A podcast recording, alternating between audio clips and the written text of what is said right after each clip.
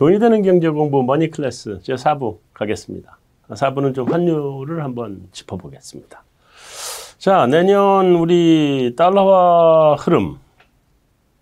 음, 지금 현재는 지금 요인상으로는 달러 강세밖에 어, 없죠. 예, 예. 네. 뭐 지금 뭐 표면상으로 나온 거는 달러가 뭐 강세가 될 수 있는 요인들밖에 없을 것 같고 특히 지금 뭐 내년에 미 연준이 뭐 테이퍼링도 종료하고 금리도 인상에 나선다라고 하면 뭐 통화 정책 차별화 측면에서 뭐 달러 같은 강세 요인도 좀 될 수 있는 부분들이 있고요. 또 한 가지 제가 이제 달러 얘기를 드리면서 항상 이제 최근에 말씀을 드린 게 달러가 이제 선순환에 들어갔다라는 얘기를 사실 제가 말씀드리는데 네. 이게 달러 유동성이 워낙 많이 풀렸습니다. 뭐 미국이 뭐 양적 완화도 하고 쌍둥이 적자 규모도 워낙 워낙 커지는 상황에도 불구하고 해외 유동성이 그런 만큼 많이 풀렸는데 왜 달러가 그러면 강세야라고 얘기를 하면 네. 그 풀린 달러 자금 자체가 과거에는 미국으로 안 들어가고 뭐 각종 이머징 시장에서 왔다 갔다 했던 부분들 뭐 이러한 것들이 이제 달러 약세 요인인데 지금은 풀린 달러 자금 자체가 다 미국으로 다시 들어간다는 얘기죠.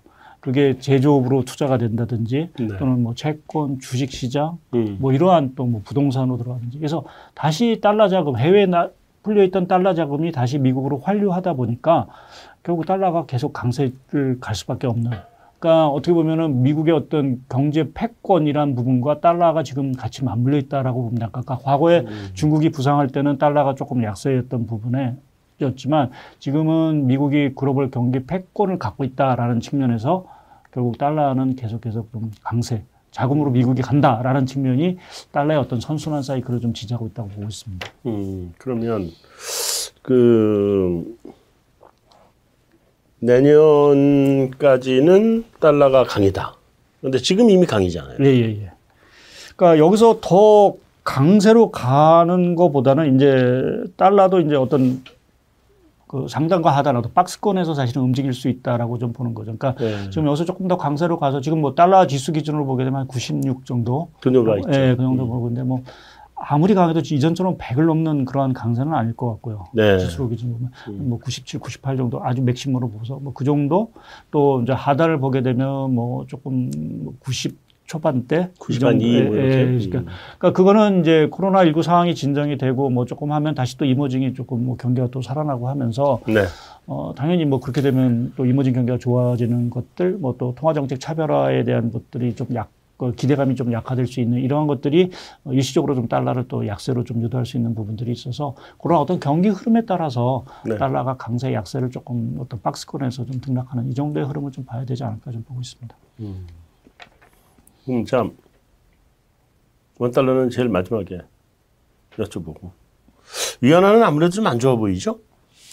근데 사실은 올해 위안화가 사실 특이한 흐름을 보였습니다. 사실은 네. 위안화가 초강세 인상들이고요. 올해는 그랬었죠. 예, 예 올해 네. 워낙 뭐 중국이 안 좋다고 안 좋다고 했음에도 불구하고 음. 위안화가 이렇게 강세가 된 원인은 뭘까라고 보면 네. 뭐 일단 중국이 뭐 수입 물가를 안정시키기 위해서 뭐 위안화 강세가 한 부분도 있는 것 같고요. 네. 또 한 가지는 수급입니다. 음. 올해 중국이 무역 수지라든지 경상 수지 흑자 규모가 사상 최고치입니다. 네. 그러니까 달러 유동성이 그만큼 미국 중국으로 많이 들어갔다는 얘기죠. 음, 음. 그래서 최근에 외화 지준율을 인상한 부분, 음. 이 부분도 사실은 이러한 수급 요건을 조금 완화시키면서 위안화를 약세로 유도하기 위해서 어, 사실은 조금 상황들이 이제 그러한 조치가 나오고 그러면 내년도 위안화 흐름은 어떻게 되겠느냐라고 보면 어, 저는 조금 제한적인 강세로 좀 보고 있습니다. 아, 강세로 보신다? 네, 그러니까 그 음. 그 이유는 일단 지금 뭐 여러 가지 리스크 뭐 불확실성이 있지만 일단 완화 쪽으로 보게 되면 중국이 올해보다는 뭔가 경기 상황 자체가 불확실성 측면에서 보면 좀 완화가 될 수 있는 부분들이 있고 음. 또 헝다 문제라든지 이러한 것들이 여하튼 좀 해결의 가닥을 보인다라고 하면 뭐 중국부터 CDS라든지 이런 것들이 좀 떨어질 수 있는 부분들도 있고요. 음. 그래서 그런 측면에서 보게 되면 조금 위안화를 좀 제한적인 강세 정도로 조금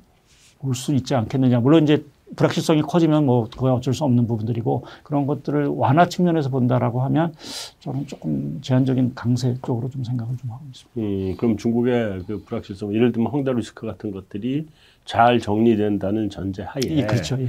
그러면 현재 시점이 중국이 바닥을 통과하는 시점이라고 봐야 되겠네요. 예, 연말 연초가 일단 그죠? 바닥으로 예, 내년 베이징 올림픽 이전까지 예, 예, 예. 해서 중국이 아무래도 그때를 기점으로 해서 정책 변화들도 나올 거고 또 헝다나 이런 부동산 기업들 어, 기업은 쓰러지더라도 그게 경제 문제로 퍼지지 않게 하려고 지금 뭐 다각도로 애를 쓰고 있는 것 예, 같더라고요. 뭐, 뭐, 그 주택 공급은 차질 없이 뭐 공공 섹터에서 받아서 다 해주겠다. 뭐 집 사면 돈 보태준다. 뭐 이런 별게 다 나오더라고요. 예. 그래서 그렇다면 지금이 중국이 바닥을 지나는 단계고 내년 되면 뭐 약하긴 하지만 뭐 강세로 갈 가능성이 있다.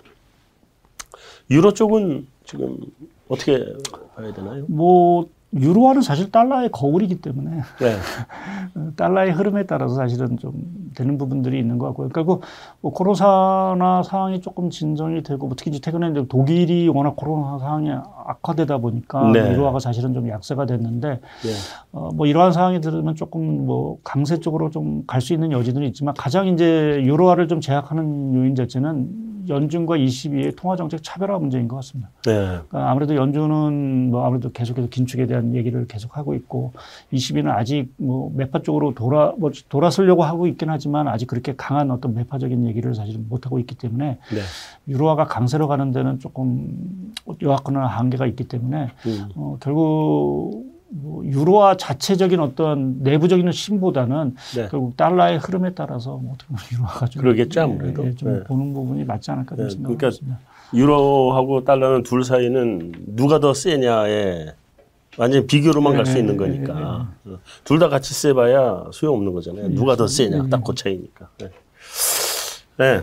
자 이제 제일 중요한 겁니다. 우리 원 달러 환율. 어, 일단 1,200 넘어요. 어, 뭐 개인적으로 제가 항상 환율을 얘기 드릴 때 항상 그 1200원 선은 그, 마, 그 뭐랄까요. 마지노선이다라는 이제 얘기를 좀 많이 대체로 드립니다. 많이 예. 들어왔죠.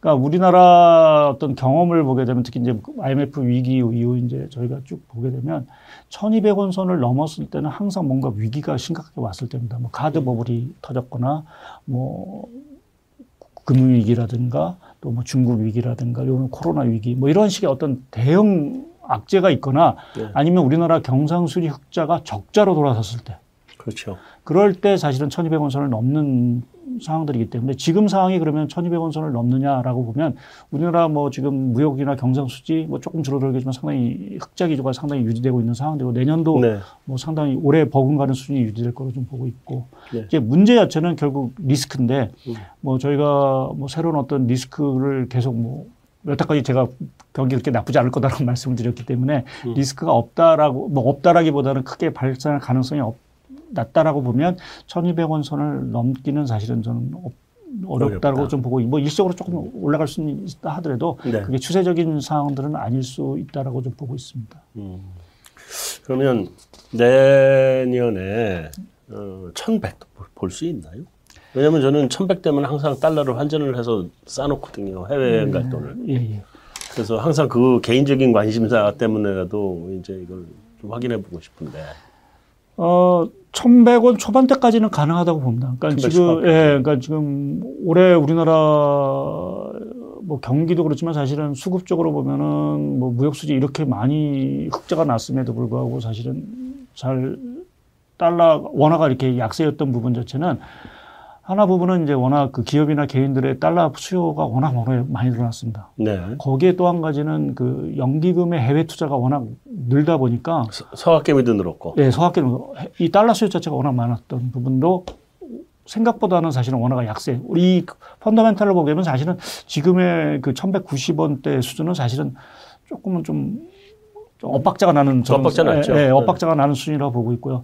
어떻게 보면 우리나라 펀더멘탈을 감안하게 되면 지금 한 저 개인적으로 한 1150원, 1160원 정도 수준 정도가 뭐 달러 수준을 거하는 그 정도라고 보고 있고요. 네. 그래서 만약 내년에 우리나라 펀더멘탈이 그렇게 흔들리 뭐 그냥 이 정도로 가고 있고 주식 시장으로 외국인 자금이 다시 들어오고 중국에 대한 리스크 자체가 완화가 되는 어떤 이러한 흐름이 좀 맥락이 나온다라고 하면 원화가 어떤 펀더멘탈을 좀 따라가는 모습이 좀 보일 것 같고요. 그렇게 보면 어한 1,100원 뭐 달러도 또 일시적으로 좀 약세가 되는 이러한 국면까지 맞물린다라고 하면 1,100원 초반대까지는 가능하지 않을까라는 1100 생각하고 생각을 하고 있습니다. 네. 그러면 이제 이 구분해서 보면 일단 경상 계정에서는 내년에도 흑자. 예.